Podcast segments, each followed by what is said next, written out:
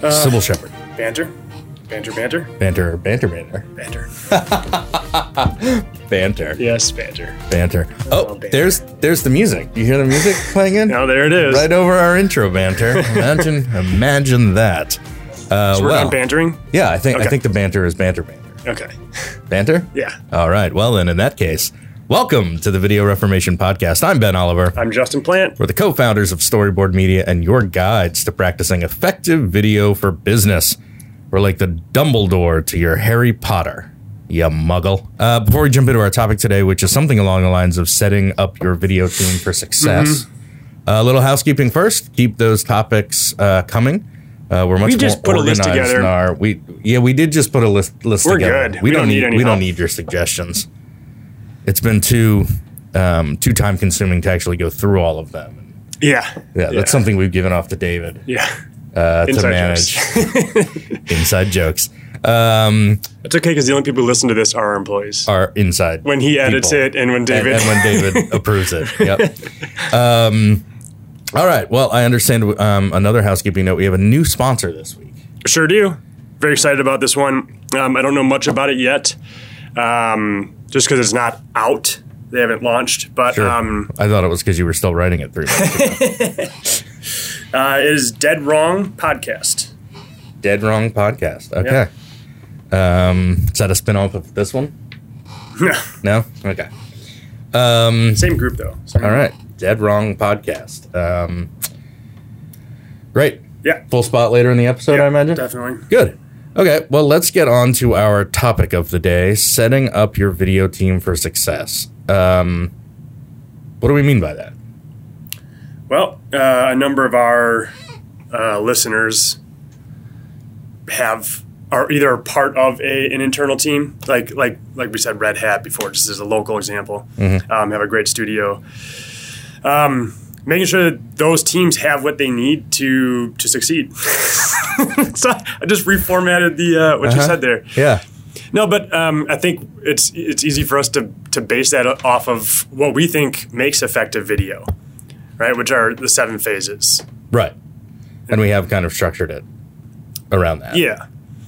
Um, but yeah, what do we mean by that?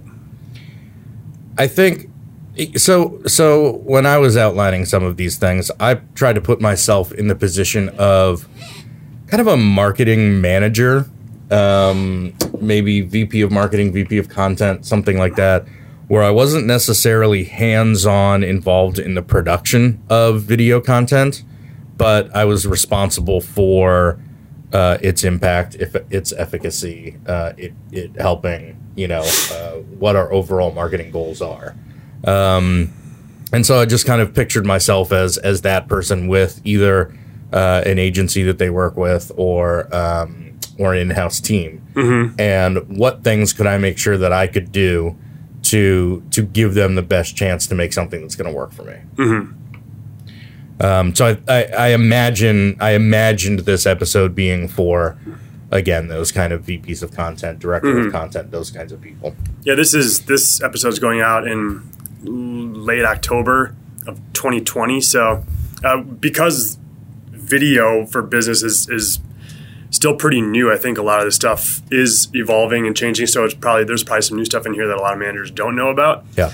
And in a year, we could probably redo this with some new, you know, some new material because it is changing pretty quickly. And it's not just about the equipment; it's about the whole ecosystem of how, you know, where videos are seen and um, how analytics are collected and all that kind of stuff too. So if we're going to base this on the seven phases, why don't we give um, our uh, maybe our new listeners uh, an introduction to the seven phases? Sure.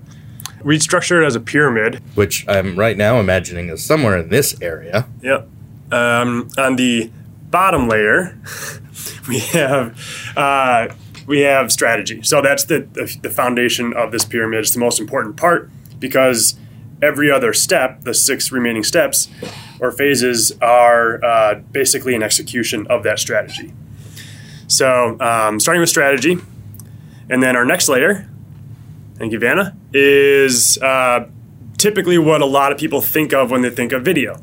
It's pre production, production, and post production. So it's the thinking of the shooting or animating, and then the editing of that content. Okay.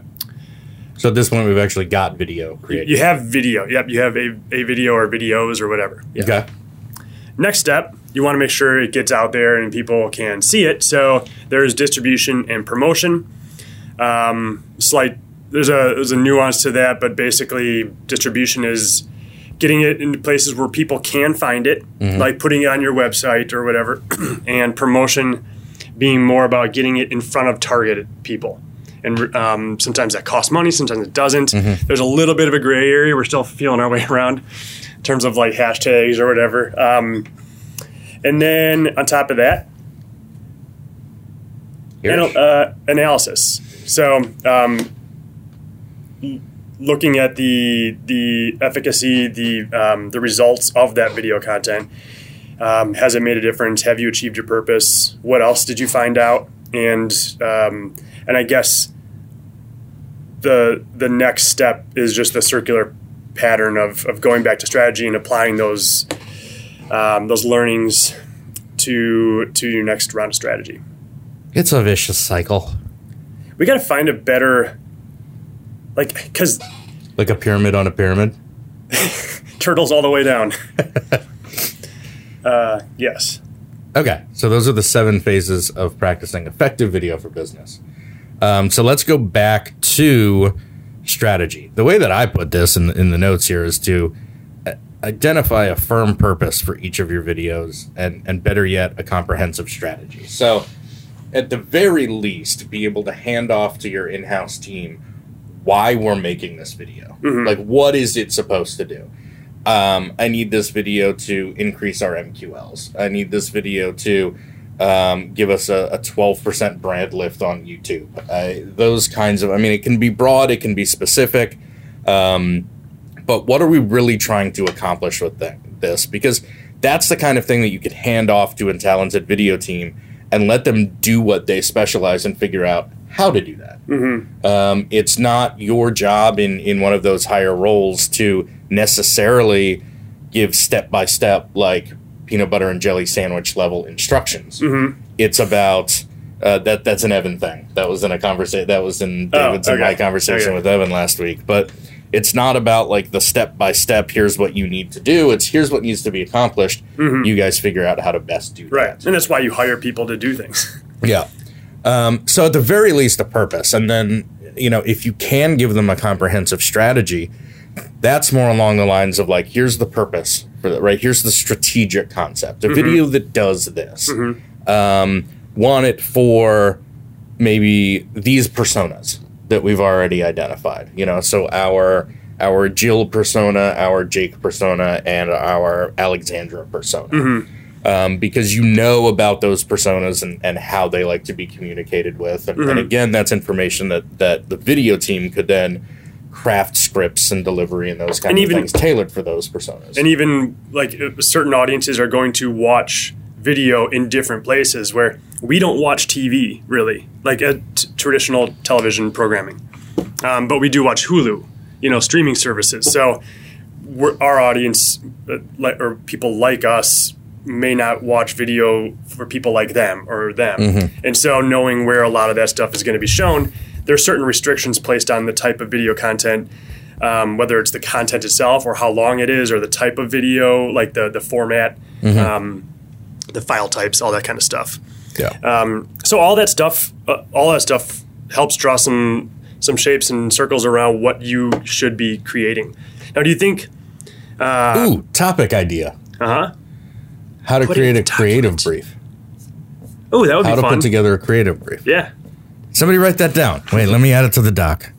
Do you think that the so this fictitious marketing manager that you are in this scenario is that something that you need to do build that strategy with your team or is that something you need to do with the executives like where where does that responsibility fall and who's involved I would, um, the way that I run my organization, my fictitious organization, um, I, I probably know from the executives what they want me to accomplish, so I don't need to Im- involve them in creating um, kind of any roadmap for my specific content. They don't probably want to be in the weeds that much. Sure. They just know that I'm going to do my best to You're responsible get my teams X, to Y. create stuff that does this, this, and this. Mm-hmm. Um, but the more that I can in, can involve my creation production team in those strategic endeavors, they may provide insights um, depending on who's doing the analysis of other content that we have, who's it could be across the marketing team. Which of our blog posts, which of our social posts have had a lot of engagement and gotten a lot of positive reaction? Those could give us strategic ideas for video content. Um, so the more that you can kind of get that input, ultimately, I do think it is your responsibility to be the captain and say, this is the path we're going to go down Yep. But the more that you can rely on the people who are who are kind of in this content day by day you're going to get a better sense of, of ideas of, of what type of stuff is working Yep. what you can do more of what isn't working so do less of that uh, those kinds of things Yeah. if it were your fictitious company and you were in this fictitious role would you do anything differently I not really. I mean, I think the more information you can bring to those meetings, the better off you're going to be, or or at least to that decision making process of here's what the strategy is. So, yeah, you might want uh, your your videographer or shooter or whatever in the room. You may want your editor in the room because every, eventually everybody needs to work together to create that piece. Um, and being able to say, well, hey, I don't know how to do animation that's i mean then okay well we're not doing animated videos. Uh, it's not within our, our capabilities. Or we know that we'll need to use budget to find someone who can. Mm-hmm. or why would this be animated in the first place? I think that's This what is we're my going to talk about. Yes and i'm validating your point. Okay. But I do also want to set up our, our likely next episode, which is form following function. Mm-hmm. See, this is what happens when we plan episodes. Oh, man. we can tease future episodes. Yeah. In present episodes. Mm-hmm. So maybe it doesn't even tease. need to be animated. okay but then yeah like like your writers and stuff or your whoever's in charge of the analytics of like your traffic and where where your audience is Digital strategist, yeah probably. yeah those um, all those people can help inform that decision making process so Analyst, an analyst. Is that it? I think Is that's that- what it is is. that Yeah, how it's yeah. I've always wanted to be an analyst. Okay. Um, what else in the in the strategic part, uh, foundation? What would you want to create to hand off to your team to to set them up for success? Timelines, Yeah. like as a goal, like Yeah. it needs to be done by X, whether Yeah. that's because of an event that's happening or a new site that's launching or or whatever it is. Or a, a an integrated digital campaign that's launching that this needs to be a part of. Yeah. Budget. Yeah, I, I think there's a there's a couple places where we actually have budget in here, but but you do want to plan that out as early as, as possible. So the more you, you get a sense of, of what you can provide your team, um, you know, or or again, depending on how the team's structured, maybe you say this is the budget for, you know, producing this thing and promoting this thing. And so, you know, someone has to make a decision on how much they want to set aside for a promotional budget, that kind of thing. But I think we can get deeper into budget in each of these specific uh, areas, probably. And uh, this may sound silly, but it is important. Is what are the deliverables? Yeah. uh, that can often be overlooked. And at the end, you've got one video, and someone's like, "I, I expected a promo cut and a thumbnail and all this stuff." And an animated GIF to put into our email. yeah, and then and then they're like, "Well, oh shit!" But it's due today, so I, whoops. Well, and it could be, and, and that's why, you know, again, if you're going outside of purpose with more of a comprehensive strategy, even if you're letting your team know that this is going to be part of an email campaign, then then the team could be proactive enough to think, all right, well, we probably Sure. want an animated GIF. So, you, depending on the team, you may not necessarily have to dictate again every step, but but if they can, if they know that it's going into a Mailchimp campaign, they can probably kind of project forward that we may need a special asset for for that, or they may need to create a landing page, Yep. um, or have someone on the web team create a landing page to direct people to that out of the email, whatever. Yeah. Um. All right. Why don't we move on to pre-production? Um, one of my favorite quotes is that ninety percent of a director's job is done before the shoot, Hmm. um, which which really uh, w- which was actually a quote from a a relatively well known commercial director, um, and uh, I think so often, especially companies that are new to video, they want to just jump into on set and and shooting and and all of those things, but you've got to give your time your your your team the appropriate amount of time for pre-production um, because there is a lot of work that needs to be done. There's a lot of decisions that need to be made. Um, when when we really think about pre-production, we're talking about how do we take this strategic initiative? How do we take this purpose? I need a video that does X. And the first thing someone's going to have to figure out is how do you creatively turn that into a concept? Um, and that's that's I don't think that's something that can be taught. Um, that's that's something that that you just have to have someone who's got a certain amount of creative curiosity, um, who's willing to figure out or able to figure out how to accomplish something in a creative way or multiple creative ways. Um, and then present among the team and and figure out all right here here's the best way that we you know we can fulfill this purpose um, once you've got that creative concept, now you're thinking, okay, well, you know, what does this look like? What does this sound like? What does it feel like? What do we want people to think, feel, and do um, during this video, after this video? Um, what's the script going to be? Uh, is this a hosted video? Is this a VO driven video? That may or may not be part of the creative concept. Is this uh, animated? Is it live action? Is it doc style? Is it scripted? um, all of those decisions that then need to be made. But each of those decisions should be grounded in the purpose of the video. So it may be that that somebody really wants to improve their animation chops, but because this is a lower in the funnel social proof um, type video, that lends itself probably more to case study, customer story, you know, testimonial type thing. Yep. And so we want to get actual customers and actual users on camera to, you know, show that social proof. So it may not, again, if we get, you know, if somebody says, here's my animation pitch for this, but the purpose is to, to kind of, you know, share that social proof, you might actually lose an element of authenticity with that creative approach. Mm-hmm. So somebody's got to be there to to kind of make those decisions also, and I, and I'm all for you know multiple suggestions coming in and deciding which direction to go, as opposed to the team comes back with just one proposal Yeah. saying here's what's going to mm-hmm. happen. So time is an important element, especially here, because mm-hmm. of course you can always do well, not always. Some, sometimes you can do a reshoot if you're lucky enough to have that. Um, but Always costs more money and time than you think it does. so that is, if you're going to spend time, this is the place to do it. What about tools? What kind of tools are helpful in this part of the process? A ball peen hammer to hit people over the head with. Yep. Just a, Yeah, I prefer to bang my head into a wall. I heard that burns calories. Yeah. um, tools. I, I I mean, there's there's collaboration tools. Um, there's uh, organization tools like production based organization tools like Studio Binder. Uh huh. Uh, you know, to plan out shoots Where you can and do storyboards schedules, storyboard, build lists. a crew, uh, all those kinds of things. yeah. you know, a project management platform is probably necessary just to keep all the pieces um, going. Mm-hmm.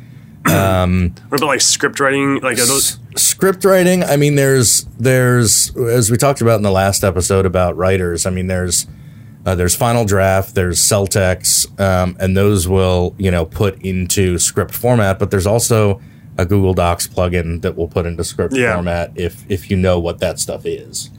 Um, oftentimes, uh, before you put it into that format, or or between that format and and shooting, you put it into like an AV script or a shooting script we honestly do that with Google Sheets. Yeah. Um, we'll go from a Google Doc to a Google Sheet just to kind of organize that out. So you don't really need any special tools um, for that. There are budgeting softwares that are available, but so often are just for big like film productions, Yeah. and those aren't necessary. To be perfectly honest, Yeah.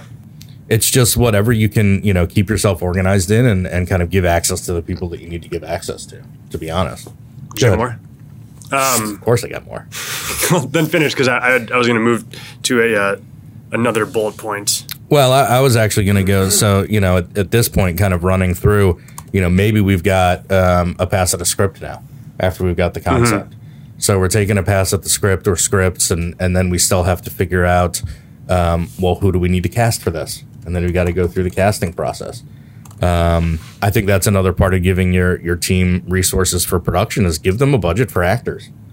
Um, we've talked many times um, about about companies that that think they're going to save so much money by using non-actor employees when all it really costs is 300 500 700 dollars a day for a talent to come in and you're going to get a 10x better performance mm-hmm. um, and you're not going to have to reshoot anything or have you know kind of a garbage in garbage out you'd think you know after casting there's locations that i mean there's just so much that goes into pre-production that and, and we've got i think a full episode or two on pre-production mm-hmm. all the decisions that have to be made and that's why all of this stuff has to happen before the shoot because it's it's really wasting an entire crew even if it's just your in-house team it's it's wasting a day of their time if you're figuring all this stuff out once you're on set getting all that stuff ready before you're actually going to go shoot even if you're just setting up a shoot in your conference room is just fundamentally important yeah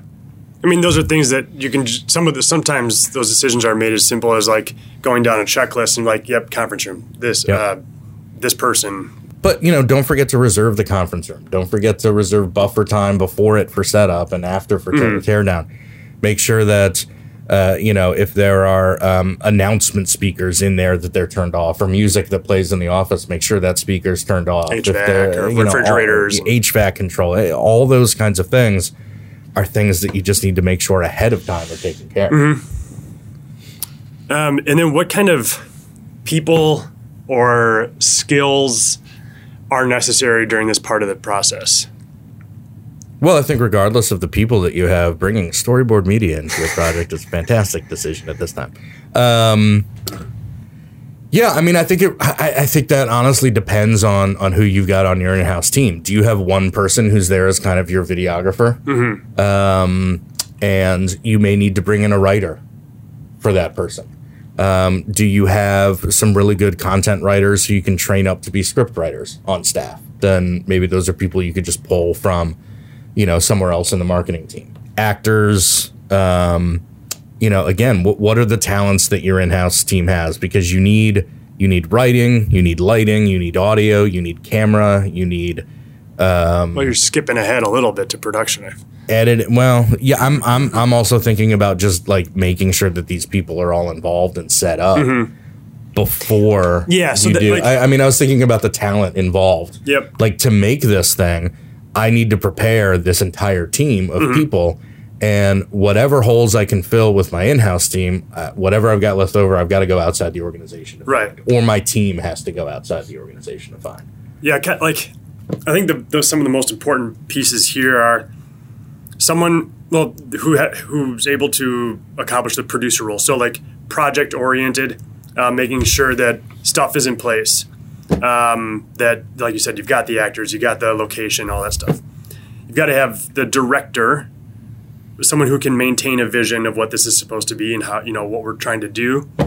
Um, and then uh, that's like that doesn't necessarily always mean the creative person either. like well, so that, that's like, interesting because I was just going to say, and that's probably best if it's the person who came up with the creative treatment. Yeah, um, it doesn't have to be. I mean, sometimes it could be it could be that kind of shooter editor person that you've got on staff um, but oftentimes, the person who came up with the vision is the best person to execute that that vision, and maybe that means that they don't know anything about a camera or lighting or whatever, but they they have that vision that they put together for that treatment.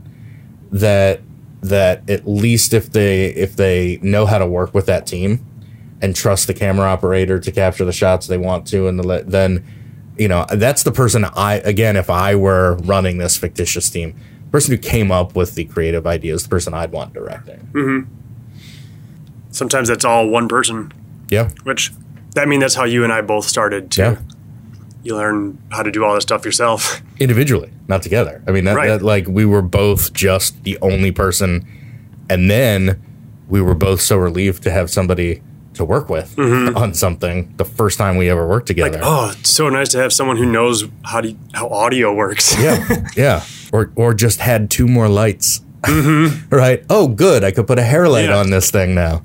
Um, yeah, it's funny. Uh, it, it's funny how creative you get when you don't have the resources. Mm-hmm. But then how much easier the job is when you do have and usually a better resources. outcome Yeah, when you have specialists on, on, Yeah. on board. yeah, But any business knows that you know you've got you've got finite resources, and you have to make do. yeah. And and and depending on the amount of video content you're going to make, um, you've got the decision between buying equipment and renting equipment. Hmm. Um, you know, if if you if you've got a team and and maybe the primary video person is also responsible for social media content, so it's not a full time job, then maybe you just want to rent gear um, and not make a big commitment um, to owning that stuff. But if if you want to, cr- you know, want that team cranking out consistent content on a regular basis, then it's just going to very quickly be more cost effective for you to own that gear as opposed to renting that gear week over week over week.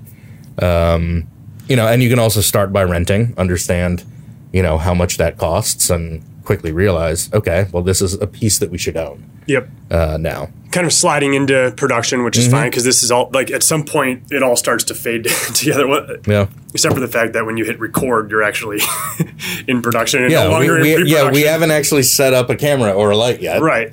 Just, it feels different when it's animation based. Mm-hmm. It's it's hard to say what production technically is. If it's creating some of the still st- you know style frames, is that production or is that still creative? That like we'll have an episode on that and, and dig more into it with somebody who does that day in and day out every single day. Yeah, that's upcoming in our uh, types of video series right. animation. Coming soon because we're planning now. So let's assume a live action Sure. shoot. Let's even go with the conference room idea. Maybe we're doing a series of executive matter expert or- yeah. subject matter experts or um or or or Oh. customers are coming into your office Yeah. and and you know they're in town. It's called so an interview. Yeah. It's called an interview of some kind. yeah. Um, so again, yeah, I think we already kind of started this conversation with the gear. There's the rent versus own. There's the, you know, there's certainly a lot of content that is uh, executable on an iPhone. Sure. Um, but you know, how, how broad an audience is this going to reach? Where in the funnel are they? where in the funnel are they? How how much of a uh, an impact do you need to make a, a visual impact do you need to make? Does this need to be well polished? If it's high, I, I think the higher in the funnel it is, the more polished it needs to be. And as you get down to the lower funnel stuff, which is people who've already basically decided, like, this is something I could totally use. Now I just need to make the decision to actually go for it over something else or what I'm currently using or whatever the situation is. Um, that can be more more gritty. Um, you know, that can be more personal. That can be um, less production value because it's more of a it's much closer to one to one messaging Yeah. than something at the top of the funnel, which is one to so many that it's just got to reach a certain standard because your brand is kind of on the line. Yeah. there. Yep. Um, So uh, you know, if these are and if these are interviews, and let's say that they are customer stories, uh, you know, a lot of people think those are top of funnel things, but I firmly believe they're lower in the funnel type content. So you could probably get away with more. But you know, basic three point interview lighting. Um, someone who you know, we've done an entire episode on how to do good interviews. Um, uh, relatively recently Um, there's a lot of of preparation that goes into uh, into crafting the right questions and understanding what that story is that you want to get out. So you've got to have the right person there to to um, to ask those questions and to have that conversation. And I think a lot of organizations find that it's hard to find the right person to do that. I mean, we've worked with plenty of clients where where the person that we're working for um, just assumes that they're the right one to be asking the interview questions, and yet they have never done it. make zero effort to make the subject feel comfortable. Because they've never done it or because of their personality or or because of whatever. So there's you know there's there's so much to making an interview subject feel comfortable that that you almost i mean if questions are prepared properly you could almost put anybody in that chair to ask the questions if there's someone who's who's good at you know conversation small Yeah, talk those yeah. those kinds of things things that our team desperately needs for this type of you know for for production um, they need a place too so we've got a whether that's a studio in house or that is a quiet conference room Mm-hmm. or sometimes we've even rented an office for a day at like a A WeWork spaces or a WeWork yeah. or something like that, um, just so that we could get a a different location that looks nice and has some cool, you know, scenery. It's not this wallpaper. 1973 grass wallpaper yeah, with paint, um, which is available for rent. um, and I bet WeWork was happy for the revenue also. like, ooh, three hundred dollars. yeah. I don't think we paid them. Um, I mean, I don't think they charged us actually. that's better. yeah, Um, but you know, that's the thing too. Is is uh, oftentimes the assumption is that a location is going to be expensive. But you know, for somebody like a WeWork that's got the space, I mean, make the call. See if you can get access to the space without having to, you know, pay anything. we've It's shot in my house before. We've shot in your apartment before yeah, because we wanted uh, exposed brick or because we wanted a home feel. yeah. You got. You probably have to help them get the space. Um, and well, and I think studio is worth discussing too a little bit more. I think that goes back to kind of the volume of content you're going to be creating.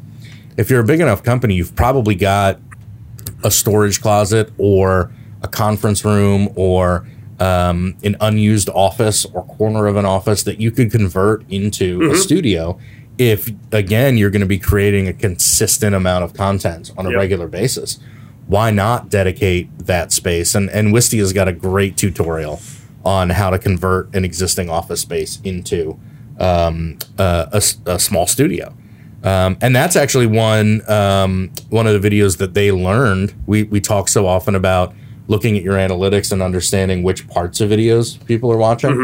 They learned that that they needed to put together their um, in office studio how to video because they looked at the analytics on one of their behind the scenes video and they saw everybody stopping and reminding and looking at like the basic lighting setup as they were walking by the open door. And so they were able to kind of glean from that that people were pausing on that to see where were the lights, how were they suspended, how were they positioned, how many lights were there, whatever.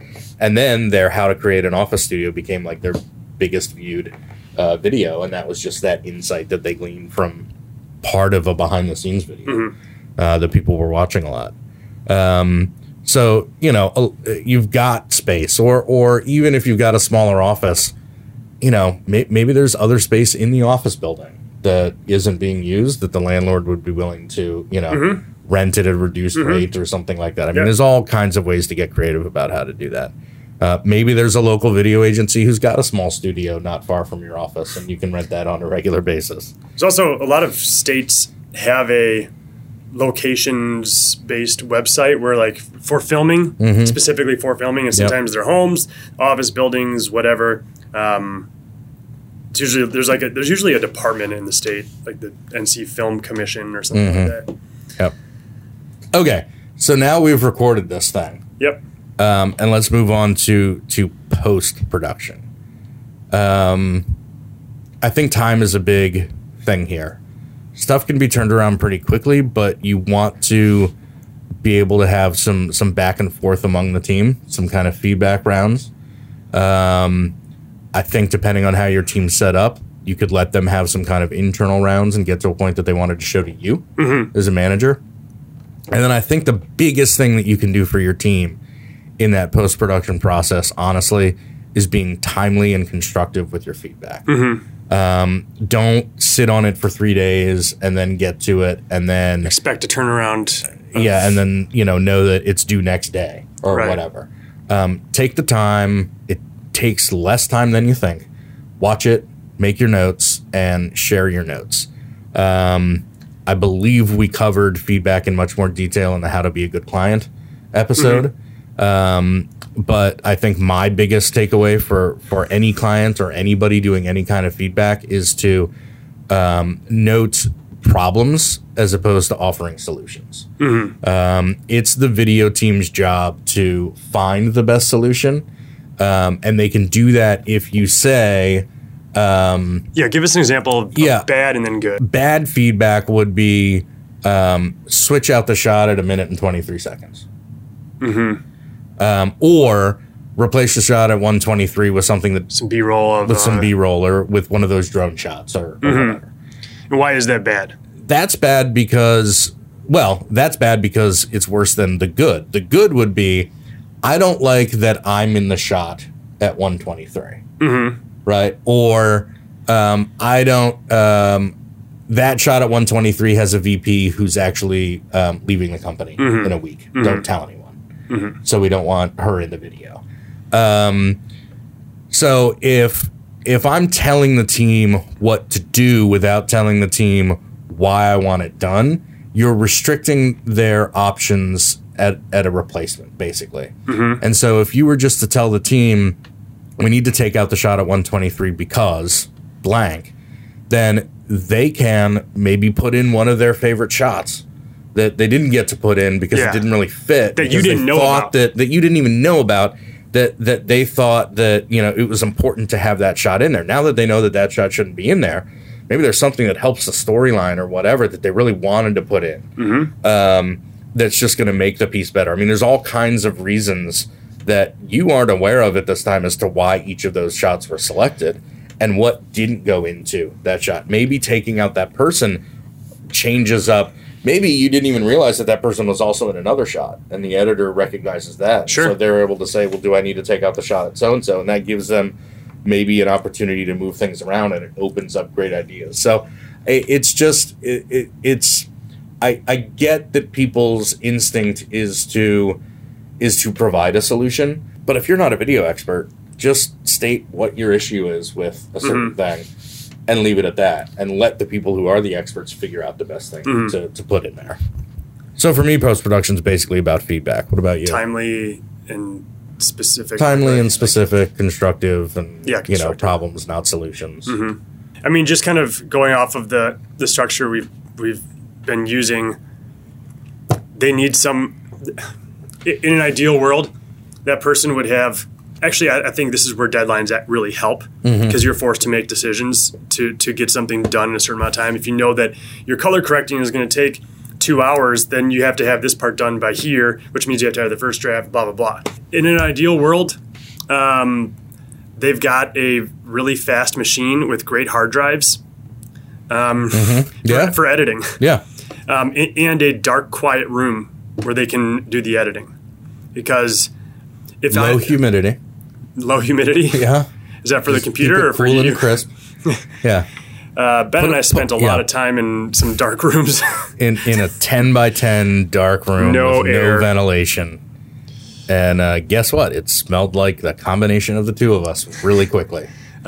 big screens can help you see the detail of, of the piece a lot more and it's not just about seeing the video it's about all of the tools and instruments that help you edit that video that you need to see that is so intricate. Um, if you've got a two minute long video i'm not going to do the math but that's a shitload of frames. And each frame you need to make a decision. It, essentially make a decision on each frame. Does this go in? Does it not go in? What do i like about that? What do i not like about it? Um, and being able to expand and contract those timelines and see Well, everything and- on, in detail. If it's an interview, if you're going to make a 90 second, two minute video, you're still probably cutting down from 45 minutes, an hour of conversation. could be yeah I mean, that takes. I mean, that takes time to review. It takes time to do paper edits if that's the approach you want to do. I mean, so you know, that could even be a budget thing. Budget for transcripts to do paper edits. yeah transcripts are especially in this example yeah Well, and and I think time to focus and and not constant distractions. Mm-hmm. Right? So if you if you can't I mean if they still have to work in a cubicle, for example, at least making sure that you respect the time that they're going to block out to that because once you once you break that zone, it's so hard to get I mean, you know, I think the typical numbers are like for every interruption, it takes up to 15 minutes to get back to the level of focus you were at before you were interrupted.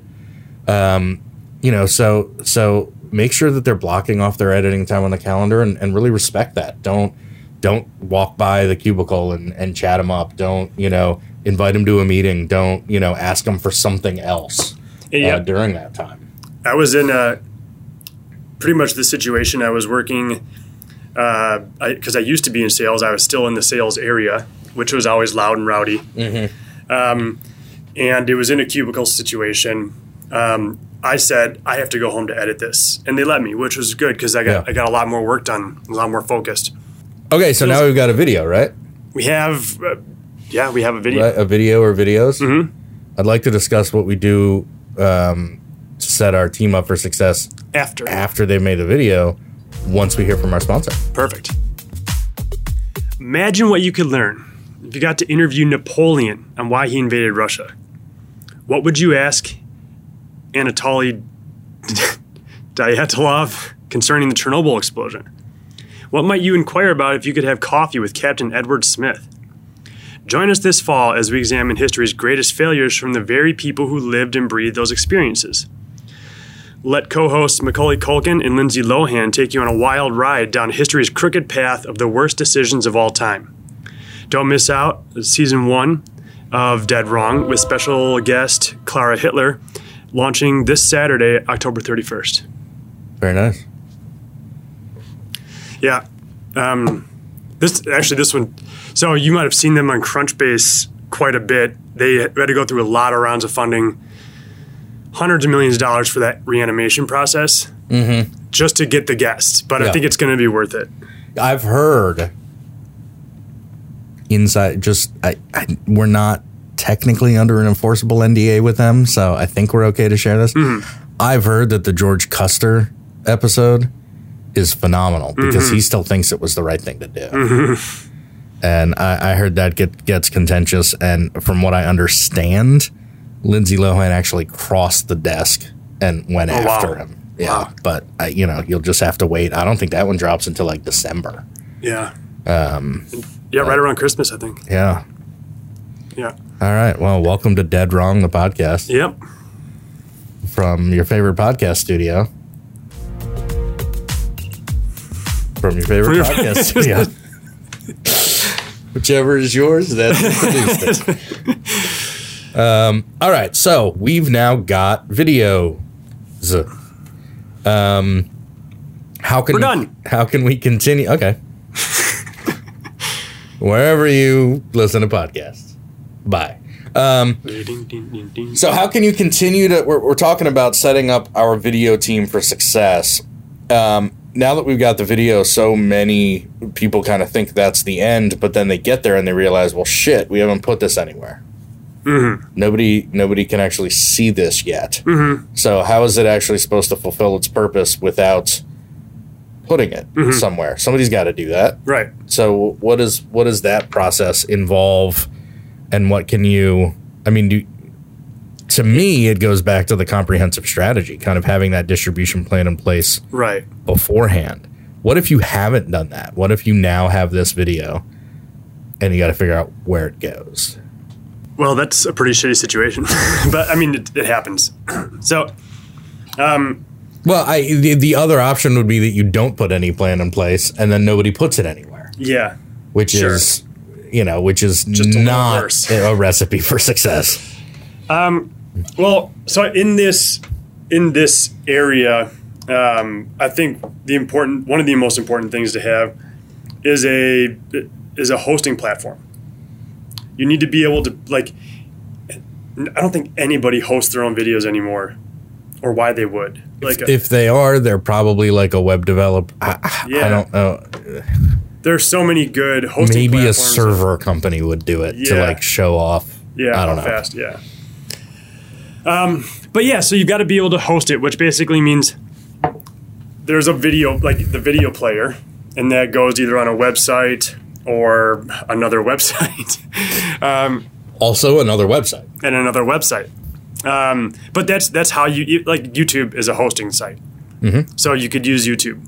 Um, But oftentimes, the hosting sites also allow you to share it to different channels within their platform, which Yep. is nice. So you could you could copy an embed code to put on your website. You could copy the same embed code to put on another Another website. website. You could copy, um, or, or you could you should you could select share to Facebook, Right. and it will optimize sharing it to Facebook with the post and the call to action that Mm-hmm. you want to set. You could share it to LinkedIn, and so it optimizes that video for those platforms. It doesn't upload them natively Right. if you were to do that, which a lot of those platforms do prefer natively uploaded. yeah, like video. LinkedIn wants to, wants videos hosted by LinkedIn. Well, and, and uh, have you seen the Social Dilemma on Netflix? Mm, half of it. So, uh, what I've always suspected, or or just kind of knew, is that platforms don't like you to leave the platforms. Right. Platforms not only don't like you to leave their platform, they want to keep. They're trying to come up with as many crazy ways as possible to keep you on that platform, Yep. even if you don't want to be. Yeah. Um, And so that's why they they want native video so much is because if you embed from your video host, um, you have the opportunity to click on that and then end up somewhere else. Right. And they don't want you leaving. So they'll allow it, but that's oftentimes why uh, those those kind of embedded options They reward you. they reward you for the for the live uh, or for the the native embed um, and uploading it to their platform instead of putting it somewhere that's going to drive someone away from that um, that channel. yep. I Um, I didn't buy into all the hype, but I watched the Social Dilemma and it is must watch. Mm-hmm. It's fascinating. Um, I think every company should have a YouTube channel, Yeah, and that YouTube channel should be set up. Yeah, Don't just start uploading videos and leave it. You've got to title things correctly. You've got to pick the right thumbnails. You've even g- getting down to the point of like, I think you still need to have 100 subscribers, but once you get 100 subscribers, you're allowed to create your own URL. So it'd be youtube.com slash storyboard media. fictitious company. Yeah. Um, and and so yeah, setting up the playlist, setting up the like all the metadata in there. Optimizing for SEO. Have your Right. SEO analyst go in there and write the descriptions. Mm-hmm. You know, or have a copywriter or your script writer go in and write a description, and the SEO person go back through and make sure that it's got all the keywords. Mm-hmm. Beyond that, I, I think I don't think you need I don't think you need more than let's say Vidyard for website stuff and YouTube for um, search, basically. Um, that's a pretty good start to getting it out there. Where on your site it goes probably depends on the type of content that it is. I mean, again, should have been decided on weeks or months ago in the uh, strategy spot. But if you're just at this point now uh, and, and you want to set your team up for success, you got to find the right page. So based on the content that's there, based on your audience, you know, your viewers, is the viewer able to take action immediately following that video? Is Yeah. there a button, a buy button, or whatever it is below the video player, or even in the video player? Um, so knowing what you want that that um, that viewer to do and enabling them to do that on that web page is an important part. Yeah, and I I mean, if as we've kind of you know cobbled this this theoretical, hypothetical um, example as we've gone on here, if it's if it's mitigating risk, if it's social proof type content, um, your website is probably loosely designed on that customer journey, and so you know which page or pages they're visiting when they're they're like they're sold on the decision, platform. It could work for them, but They've like had a demo. they just need to yeah right so they've but they just need a little bit like they're not willing to take the risk like early adopters are so they just need to hear from other people this has worked for me and then they can they can buy um, you know which of your pages uh, are optimized for that so you're not going to take a, a a social proof video and put it above the fold on your on your home page it doesn't belong there. That's where the top of the funnel stuff belongs for people who are just finding out about your brand for the first time. But it's on those pages where somebody who's in that kind of final consideration, deliberation phase um, would go. That's where those things uh, belong. If you, I mean, if you make a video and don't distribute it, it's like a tree falling in the forest and nobody hearing it. But if you make a video and put it on the wrong page on your site, nobody's going to find it anyway. It's like the tree. Oh, and yeah. I mean, it, it- yeah, it's like the I was gonna tree. say, well, I was gonna say a tree falling on somebody. Uh, yeah, because yeah. like if it's on the wrong page. yeah, Um, Another thing that I think, uh, again, this is just in distribution. We're not even at promotion yet, but um, we can be. Well, one at least one last thing. If you've got a blog or something like that that relates to this content, make sure you go back into that blog and update it and say to see more about mm-hmm. this, and then link to your video or link to that page or something, because that's just going to create more channels to that video. How do you set your team up for success in the promotion phase? I, to, to me, the both. So to me, distribution is more about putting it in the right place so that the people who need to find it can find it on their own. Um, and and that helps those people decide to buy. I think you could spin promotion as putting it in front of the people who don't necessarily know to look for it And need to see. it, but still need to see it. And both of those things are kind of setting up analysis. So I, I don't want to jump ahead to analysis, but to truly analyze your content, you've got to have a sample size that's large enough. So passively distributing on a landing page or um, you know putting it only in one place on your website, something like that. Yes, it may help the people who who need it at that time find it, and it may help them buy. But if you can if you can drive more people to it, not only do you help more people buy, but you get more data to analyze. So for me, promotion is understanding. Promotion to me is all about the audience. Mm-hmm. Who is it that's supposed to be watching this and acting on this? Mm-hmm. So for this kind of lower in the funnel stuff, I think a retargeting campaign mm-hmm. would be a fantastic thing to invest in. And, and I think that's the you know this this promotion part is truly an investment. So it's you know we talked at the beginning about budget, and this is one of those areas where you want to have budget available to It helps. even if it's a small budget. Um, but but promotion is much you know promotion is possible by you know organically by using the right tags, hashtags, titles, descriptions, uh, you know, social uploads, those kinds of things. It, it can find some of the right people with the right hashtags if they're um, following. That's kind of a passive promotion thing. Active promotion then would be going into those platforms, doing a boosted post or uh, a sponsored post, where you're actually picking the um, the qualifiers of your audience. Who do you want to target this to? Who do you want to spend this money getting this in front of? Um, and uh, and that's where if you don't have a clear understanding of those personas that this video was made for, or better yet, it, it since you had a better understanding of the persona or personas that this was made for, you then get to take that information, fill in all of those blanks Yeah. on who you want to target this to Yep. geographically, job title, you know, companies, wh- whatever Mm-hmm. it may be. If you've got an ABM approach, selecting specific companies, Yep. uh, spec- selecting specific people Yeah. within those companies Yep. that you know are at a certain part um, of this process. It's it's about getting it to those people so that you understand that people who need that information how they interact with. Yeah. To me, that's almost as a video creator, as a marketer, that's almost more valuable to me than the potential revenue that it gets the company closer to. You can't ignore that, right? So so there's there's yes, you can get more people the information they need to then click buy mm-hmm. and actually become a customer, but there's just I don't know, inherently there's so much more value in that additional data and those larger sample sizes of the people who are intended to see this, what they do with it. Yeah. Do they act? Yep. Do they rewatch?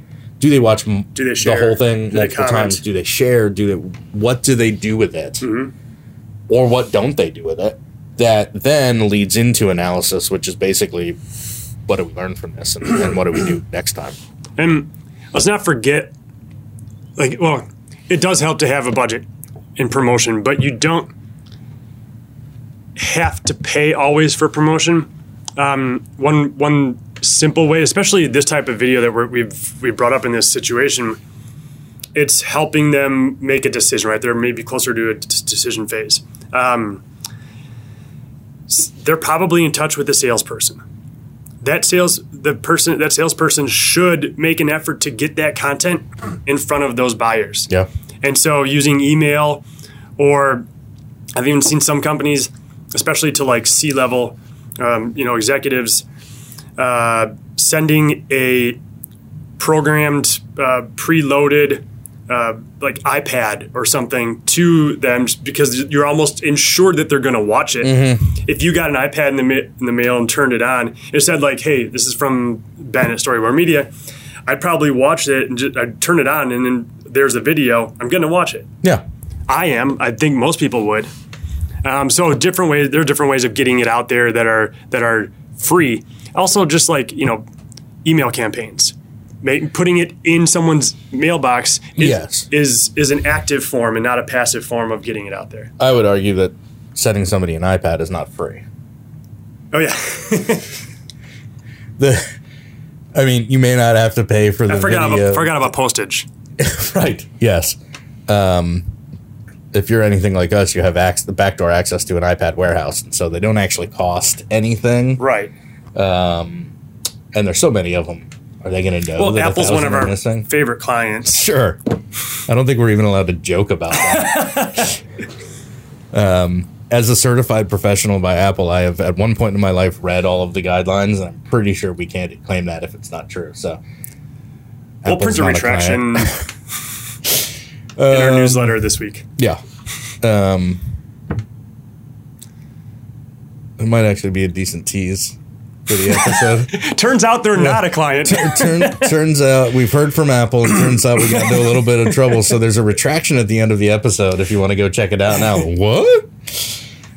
Um, anything else on pre-promotion paid by Pre-promotion? by by iPads or uh, Uh, or free by iPads?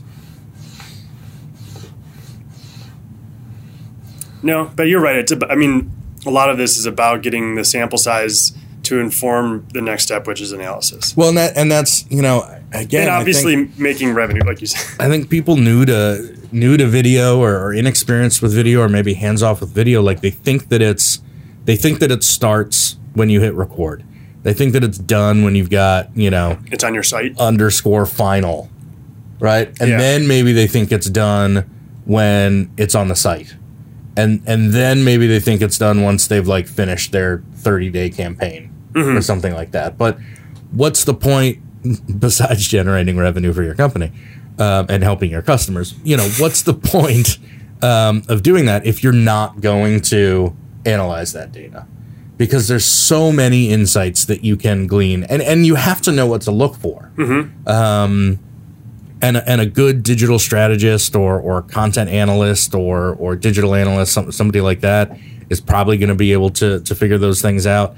Uh, you could probably that's something that I think is you know a learned type skill. So you could probably you know invest some some time for someone on your staff to to learn what does it mean if this you know was only watched a third of the way through. Mm-hmm. Whereas most of our content is watched 70% of the way through. Or what does it mean that this thing this part of the video got rewatched? Or this has a much higher share percentage than, than that? I mean it, it's often case by case but but without turning those analytics into insights you haven't really learned anything. I mean you could certainly survive that way and then make your next video content but your next video content is more likely to be more productive and helpful if you take what you learned from the previous ones and apply that. Um, and that and and it's a, I mean that is the ultimate combination of art and science. I mean it's it's understanding the numbers to then interpret, you know, what do you learn about your viewers' behavior? Um, what do you learn about the content that you made? Um, where you put it? Um, how you promoted it, uh, how you distributed it, how you uh, edited it, how you shot it, how you wrote it. I mean, you get to learn about all of those things, and and especially, I mean, if once you get into, you know, learning from those insights, then all of a sudden you get into things like A/B testing, right? Like imagine.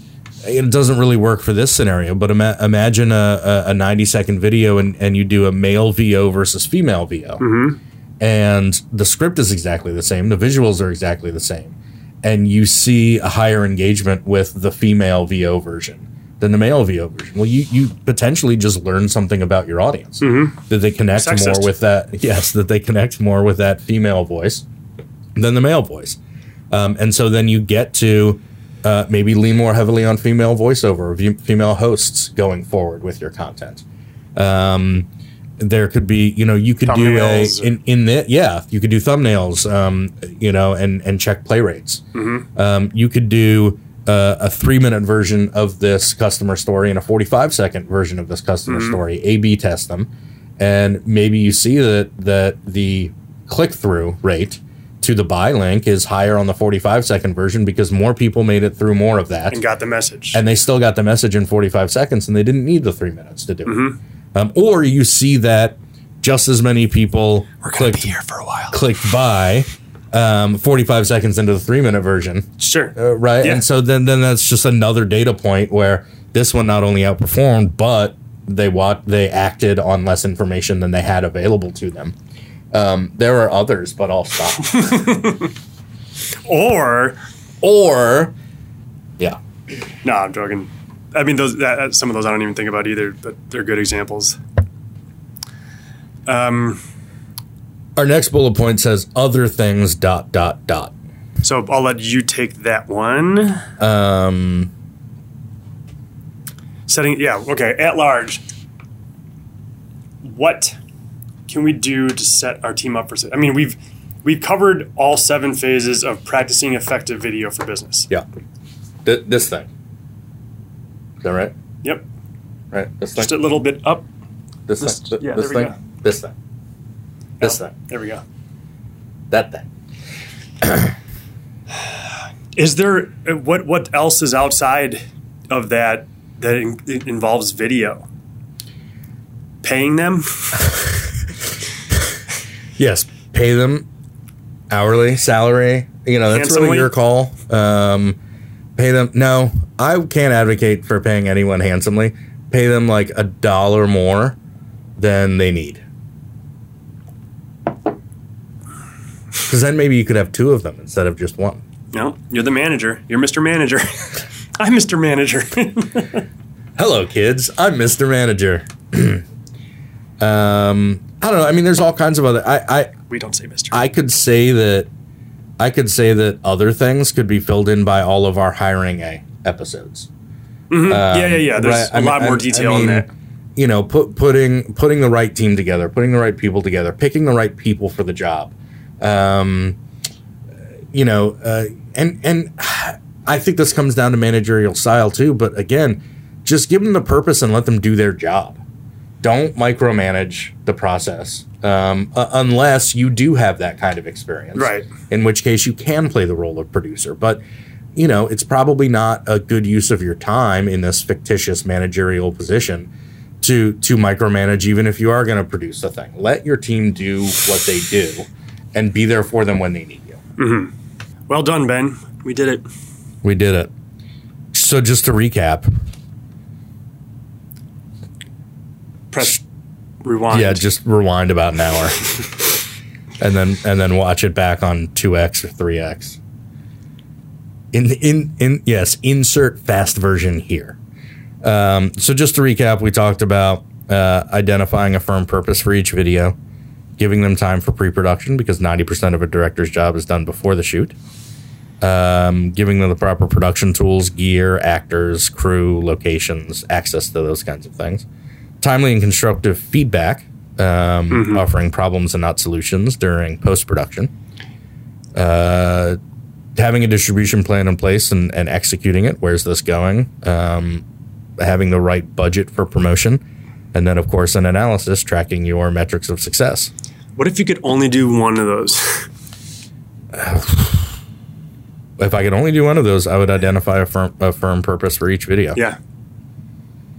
Wi- Uh, because the the why of storyboard media is an evolution from clients who did not have any purpose They had a video. when they hired us for for projects. And so we just got so frustrated making videos that that our clients didn't know what they wanted to accomplish or what they were going to do with them mainly because it made it really hard for us to go back and ask for another project because the first one didn't succeed because they didn't know why they were making it in the first place. Mm-hmm. And I'm happy to take their money, but I'm not happy to not have access to more of that. I mean, I'm not happy that they didn't find success with, but I mean, you know, that's kind of you know where the first seeds of what we are now as a Mhm. video agency Mhm. were. Is like, well, okay, you don't have you don't have a, a reason for making this, and and let us help you find that purpose. And the projects where we do have a purpose, whether it's given or imposed, they're a lot more fun and rewarding Yeah. because you can. There's a there's a measuring stick, and you get to say we did it or we didn't, and at least Right. we learned something. Yes. Yeah. I you know, and, and I even think back about a recent project that, that we did where we had to reshoot. Um it was easy when we put the first edit together to look at what we were trying to do and know immediately that we hadn't done that. And if we had just, you know, wanted to make a video, I think it would have been easier for someone to say, well, yeah, this works. But it was just so far from what our intended purpose was. Mm-hmm. Uh, we knew that it was something that missed the mark, and we had to we had to, you know, go back not all the way to the drawing board, but we had to go back to the drawing board and, and figure out how to do it, and you know, stick with that purpose and that project out there. Let's hear from our sponsor one more time. Imagine what you could learn if you got to interview Napoleon and why he invaded Russia. What would you ask Anatoly Dyatlov concerning the Chernobyl explosion? I think What- it's Dyatlov, but that's fine. Dyatlov. Uh, what might you inquire about if you could have coffee with Captain Edward Smith? Do you know what he did? I don't. I was just about to look him up. He crashed the Titanic. Ah, yes. Join us this fall as we examine history's greatest failures from the very people who lived and breathed those experiences. Let co hosts Macaulay Culkin and Lindsay Lohan take you on a wild ride down history's crooked path of the worst decisions of all time. Don't miss season one of Dead Wrong with special guest Clara Hitler, launching this Saturday, October 31st. All right. Well, that is it for this episode of the Video Reformation Podcast. Thanks so much for watching, listening. Don't forget to like and subscribe and all the things that you do and all the places where you watch and listen to podcasts and blah, blah, blah, blah, blah, blah, blah. Um, yeah, This is episode 39. We're almost we're almost over the hill. we're almost 40. Yeah. I am 40. Yeah, but as a podcast. Right. The music played us out by now? Yeah. Yeah, I think the music has already played us out by now.